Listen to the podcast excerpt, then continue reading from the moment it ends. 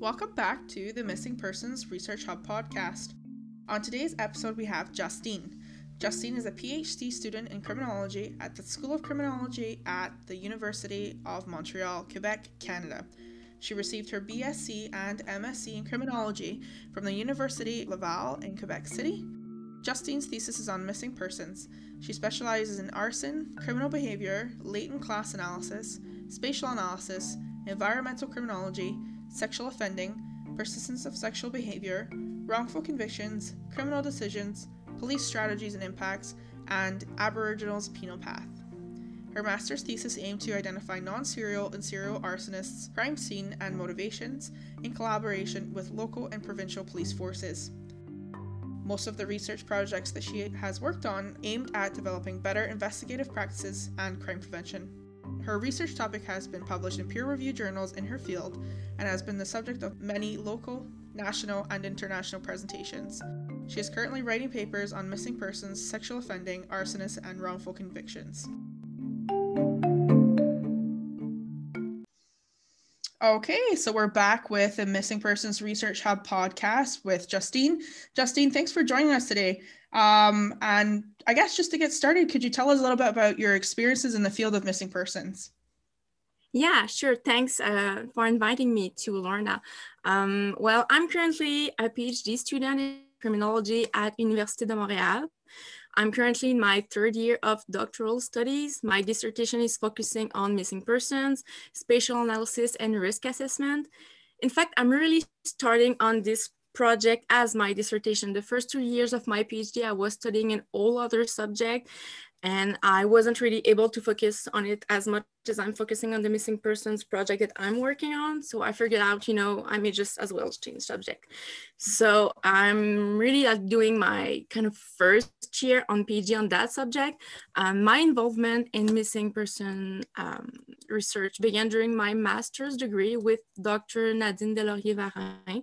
She wanted to start a project on this subject. And well, I won't go into details and modifications, but initially the project was taking a different turn and and finally, we came to collect newspaper clippings through online news.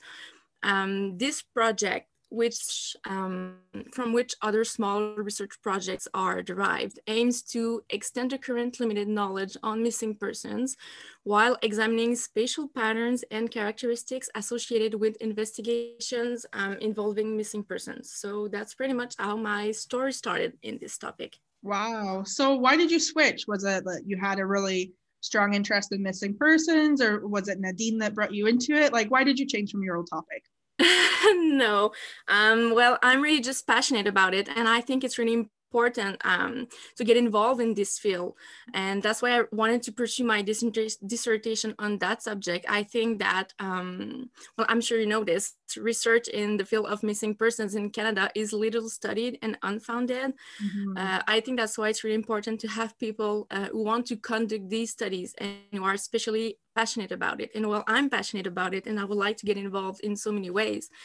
So um, that's why well, I decided to just change subject and I wasn't like according as much time as I shouldn't have.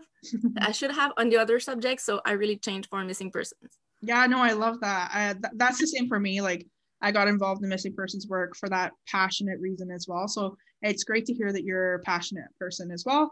Um, okay, so you're talking a lot about the spatial analysis component of missing persons research. Could you tell us what that means, what is a spatial analysis, and how that can help missing persons research then? Well, it's really more of a third angle of what I'm studying, the spatial analysis. Um, I've kind of dig into it, uh, I dug into it, sorry, a little bit um, the past month, um, but like studying missing person from the point of view of spatial analysis would be really um, to look at particularities according to the different types of disappearance. And you know, crime mapping is an excellent tool Still, it is necessary to use this tool correctly in order to explain a phenomenon, which is missing persons in this case. Mm-hmm. And there is more than just one analysis to do here, but I'm, for example, locating um, the place from where the person went missing along with the location from where the person was found. That way it is possible to indicate if there is a higher frequency of missing person report being reported in a specific area or are they found in a specific area too, um, according to the type of disappearance. And that way it would be possible to establish broad guidelines such that, um, for example, individuals who disappear on foot have, um, I'm saying a random number, but like 20% chance of committing suicide and being found um, four kilometers from their place of residence. Also in doing so, in doing those analysis, we also have to consider the characteristics of the environment, you know, mm-hmm. like um, the research guidelines for missing persons cannot be the same if the person is missing from a city, missing from a metropolitan area, from the suburb, for example. So this is where spatial analysis takes on its importance. We must consider the characteristics of the environment, such as the socio-economic level area, are there areas at greater risk where there is more crime committed, for example. So that's pretty much where I'm at on that angle. Mm-hmm. Um, but we can expect it to progress quickly since I'm my third year of PhD. yeah, you don't really have a choice, right? You got a couple of years. yeah, I don't have any choice. yeah. So then, are you more interested in the city um, spatial analysis component, or is it rural? Like, where are you at with that in terms of regions? we're really just collecting all data. So I'm either interested in uh, rural, urban, also criminal, non-criminal uh, disappearance. It, it's true that I have, well, I'm more involved in criminal um, disappearance uh, in my past studies, but um, we're just really focusing on any area. We want to be able to um, bring guidelines for specific and different areas, not just for the city, not just for uh, uh, runaways, uh, for example. Right. So do you come from like a policing lens then that you're wanting to help with uh, search radiuses, or is it for um, a more broader audience in the sense that police, uh, community organizations, and researchers can use these findings from your spatial analysis? Yeah, well, it's both. It's sure that in research, there's not a lot of studies uh, that involve missing persons and spatial analysis. Um, but uh, at, in the end, it's sure that it would be great with um, for police forces to use those kind of guidelines. And uh, I'm working with them on like the other subject I was going to do was a serial arson. So I was um, working with police police forces to um, being able to like highlight some kind of profile for arsonists, for serial arsonists. So what are their motivations? What type of crime of crime scenes they target? Um, so this is pretty much, it's not like it's totally different. Missing persons is totally an all different uh, area. But I want to kind of bring that kind of analysis, concrete analysis in that field, because I'm pretty sure, and I think that this could help in uh, criminal investigation. Yeah, definitely. And I mean, in missing persons research, like you've talked about, we're really just not there. Like we don't really have a understanding of the reality of missing persons right now. So any type of advanced analysis that can help policing um, come up with search radiuses and more distinguished profiles will definitely help. So I can see that being applicable absolutely. So then, mm-hmm. You know, I kind of roped you into the podcast here because I was on a, a, panel with you on missing persons at the Criminology Consortium conference a couple of months mm-hmm. ago.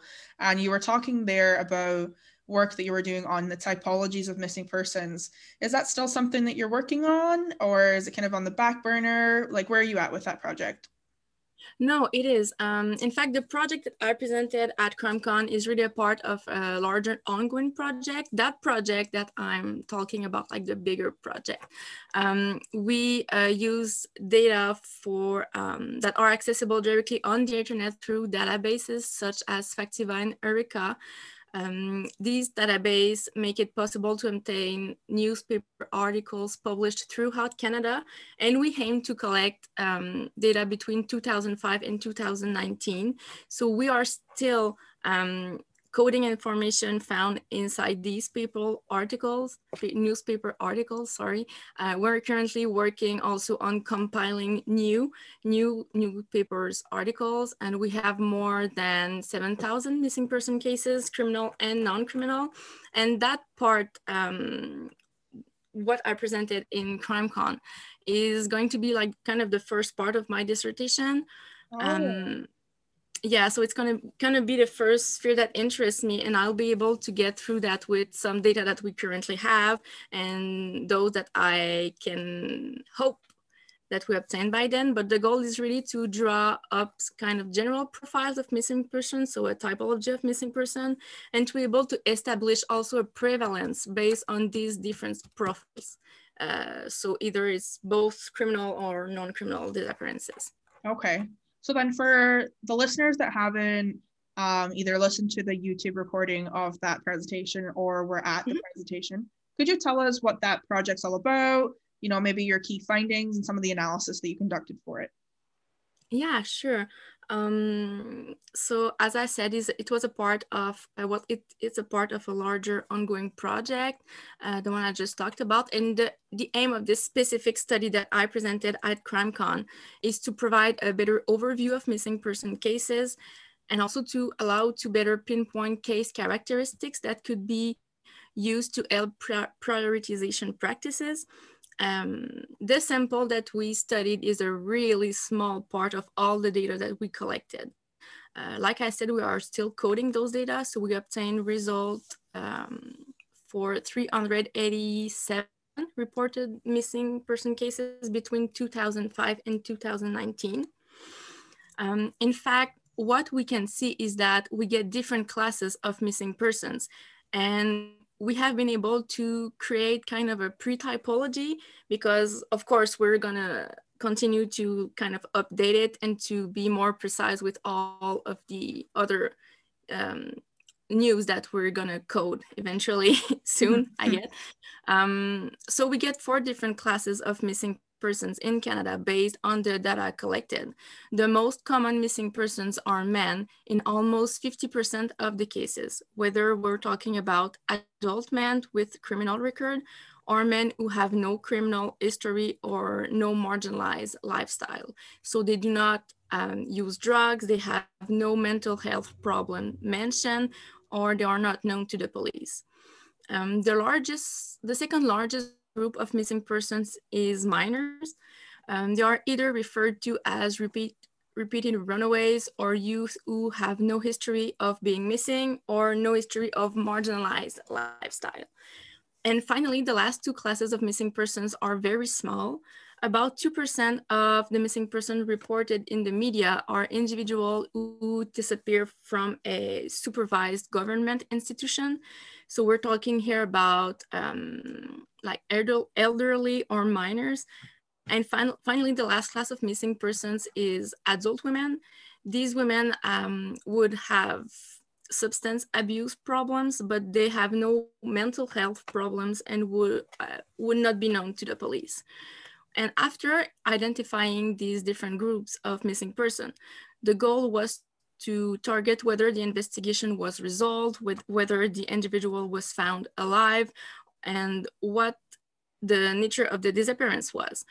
And by looking at a specific group, for example, adult women reported missing, it was possible to know that most of these women were found dead and that this disappearance was criminal in nature. Also, when we look at um, adult men without a criminal or marginalized history, um, they're most likely to be found lifeless, but there's still a lack of information to better contextualize these events. So we can't say if it's whether a criminal or non-criminal disappearance in those cases. And indeed, oh yeah. I was gonna say there, so this, just to clarify, this is from um, news reports that you're gathering this information, right? Yeah, okay. so we don't, we only have um, information that news uh, that newspaper uh, are writing about you know? So we don't have a lot of information if you're you're looking for example at runaway runaways uh, we don't have a lot of information whether the uh, person is found or not mm-hmm. in the newspaper. And this is a huge problem for for that kind of typology right now. So i think this is why it would be um, nice to kind of um, add police data also so we can just compare it. Do we have first of all what newspaper are um, writing about on missing persons? Is this accurate with what police uh, are investigating or not? Um, so yeah but indeed by knowing what type of disappearance is most likely to lead to a tragic outcome uh, it would be also possible to prioritize these cases to some uh, extent. Mm-hmm. and we don't we like in newspaper we don't have all of the missing person cases of course but we know that some categories are more at risk than other um, and this is why I'm, I'm, i think it would be really useful to just add uh, data police data to those uh, to those data that we currently have yeah.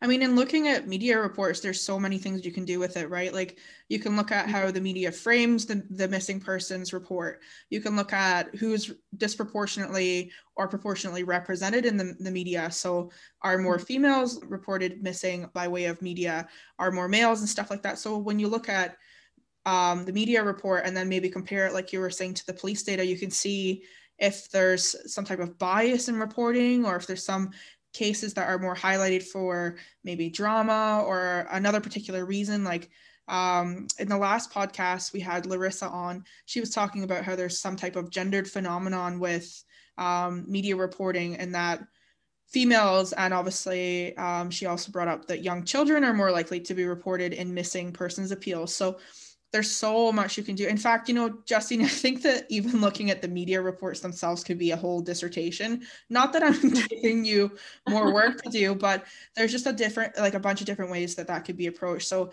there's definitely, um, there's definitely value there to look at that, especially if you compare it back to police data or other statistics on missing persons in Canada. yeah, definitely. So then, um, so you've kind of found these typologies and these types of groups in the uh, media reports. What was the kind of key findings from that? What were the implications that you took away from it? Um, well, you know, it's just that we were able to highlight some categories that are more at risk and should therefore be given priority since the outcome is more worrying. So um, it's possible to just highlight that. Uh, for example, like I said, missing women are most likely to be found uh, lifeless so they're um, so like police should i'm not saying should but like you have to prioritize some of the, these cases to some extent. Mm-hmm. um, and this could also lead to a project that we presented in the american society of criminology in 2019 in san francisco. Uh, the project was just um, to present canadian cases of missing pers- person that have been solved and that are still unsolved in order to just give preliminary pre preliminary information on missing persons. Mm-hmm. Um, and I'm kind of like right now um, working on the typology and that project on solved and unsolved to just um, see um, is there any uh, solvability factors that are involved?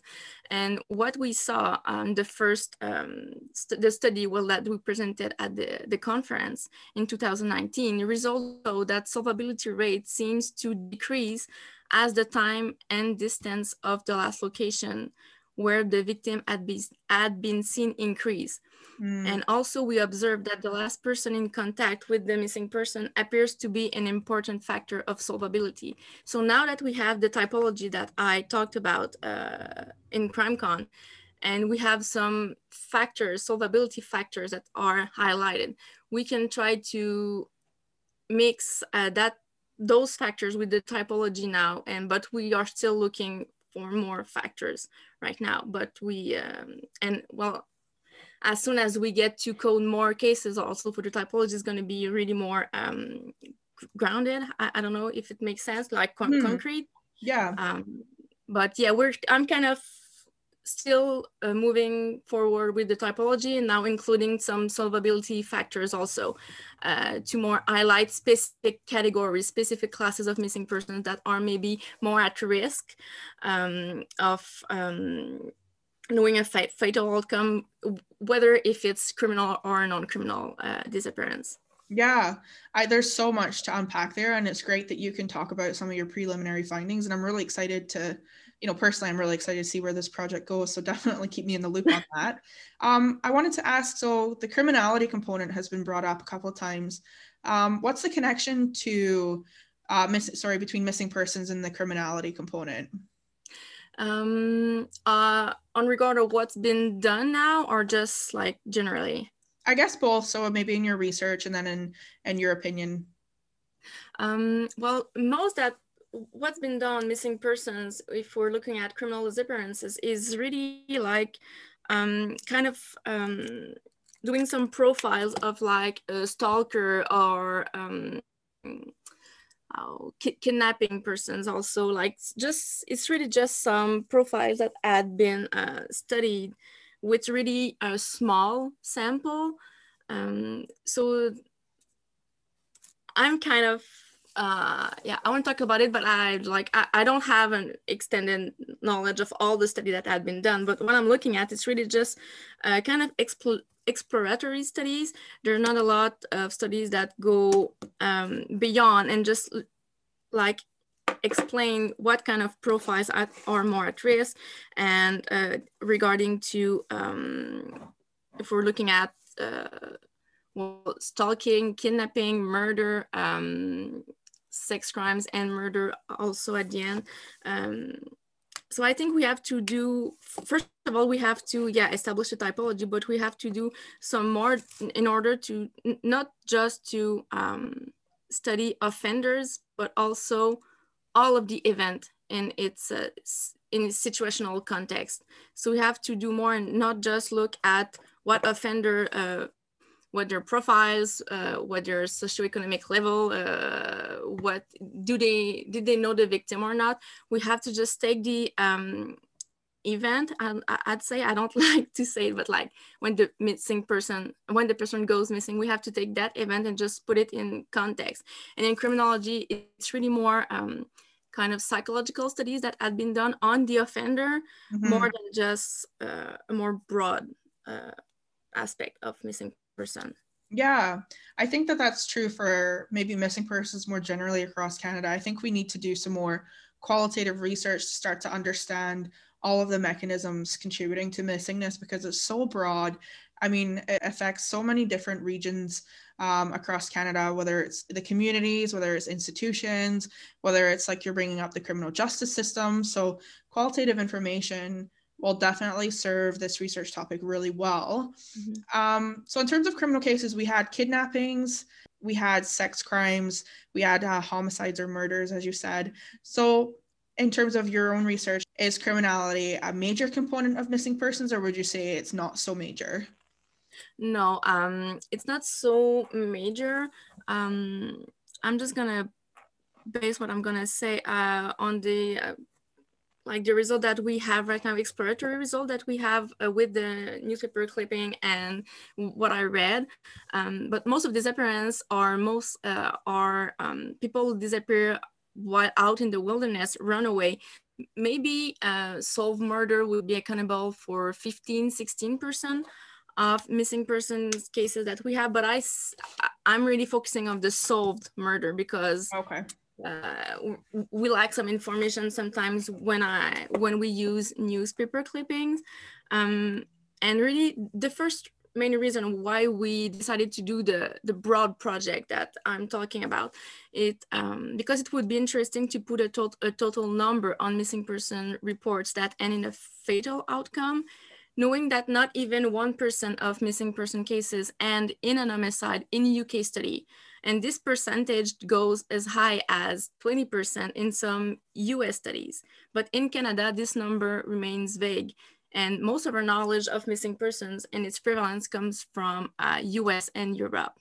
So this is why uh, we decided to do this. In, in this line, it is appropriate to collect Canadian data and to obtain a more accurate and realistic picture of the investigation of missing persons in Canada. But no, uh, fatal fatal outcome or criminal disappearance are not like the most um, com- common, I'd say, missing person cases, but it, it happens. Mm-hmm. That's good that you bring that up because um, Laura, Dr. Laura Huey and I did a study the same with uh, one uh, police services closed missing persons reports, and we found that the reality of missing persons was really just more mundane. It wasn't um, that people were disappearing and being mm-hmm. abducted or coming um, coming or coming into harm. It was more so that they were just late for curfew or forgot to text their mom and dad and were mm-hmm. running late home. So it was, you know, kind of good that we we did that study because it highlighted that maybe missing persons is just more of a common thing that um, is experienced by many people, but it's not this like blown out of proportion event for the most part. And of course, those cases do happen, like you're you're bringing up, but um, we don't have to fear it necessarily. But no. yeah, I think like more information on that is much needed. And like you're saying if you if you're finding that pattern in your reports over on your side of the pond up in Quebec and I'm finding that down here in southwestern Ontario you know maybe there's more to it than that. Maybe we need to do broader outreach in terms of understanding missing persons and the, the chance of harm and vulnerability associated with it. So that that's definitely another good research project as well so, yeah. so, yeah, there's so much to do, right? Yeah, there's a lot of work to do, but that's okay. That's what we're here for, right? yeah. so you've got your spatial analysis work and you've got your typologies work. What's what's next? Like, are you involved in any other projects that you want to talk about, or is your dissertation kind of sticking with those two components?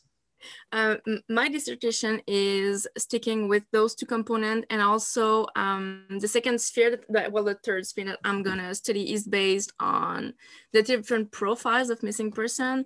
And the aim is to identify the characteristic between cases of criminal and non-criminal disappearances as well as solvability factors. I brought that up a bit. I'm just getting involved in that area so i just i don't want to get too deep into it um, but I have a quick word. I don't have a lot to elaborate right now because it's kind of sudden, but uh, it will be possible to gradually, gradually see closer links between research and Quebec organization, um, Murdered of Missing Persons Family Association. In a recent discussion with the general manager of the association, I will get involved there's another meeting coming up soon, but I will get involved in the association, whether it is to um, some fundraising uh, action. But what is more interesting is that I'm going to be involved also in writing research news and updates to keep the interested and um, community informed of those uh, of development that are happening in the field of missing persons research. Um, so that's pretty much what's going on right now uh, for me um, in the missing person research. Um, I'm also working, um, well, starting to work on, um, uh, yeah, okay. So I was almost interested in the response on social media through various networking platforms in relation with missing persons.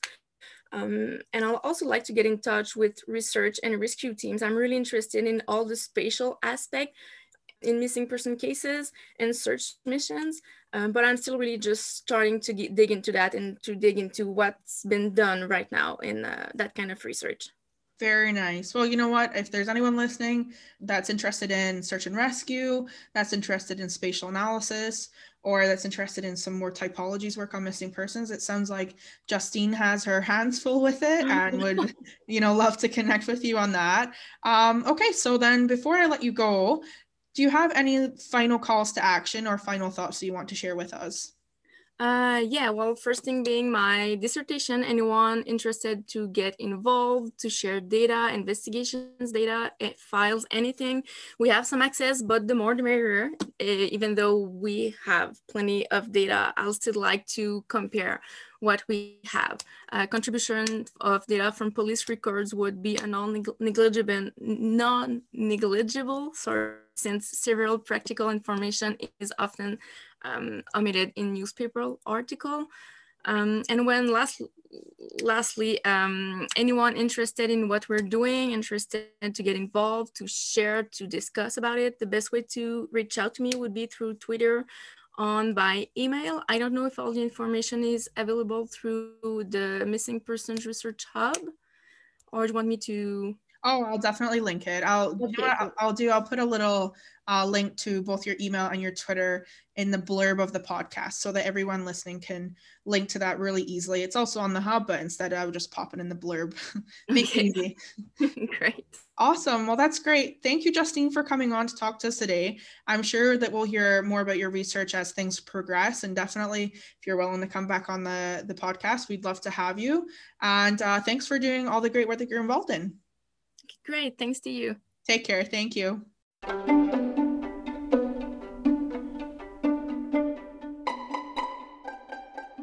Thanks for tuning in to the Missing Persons Research Hub podcast.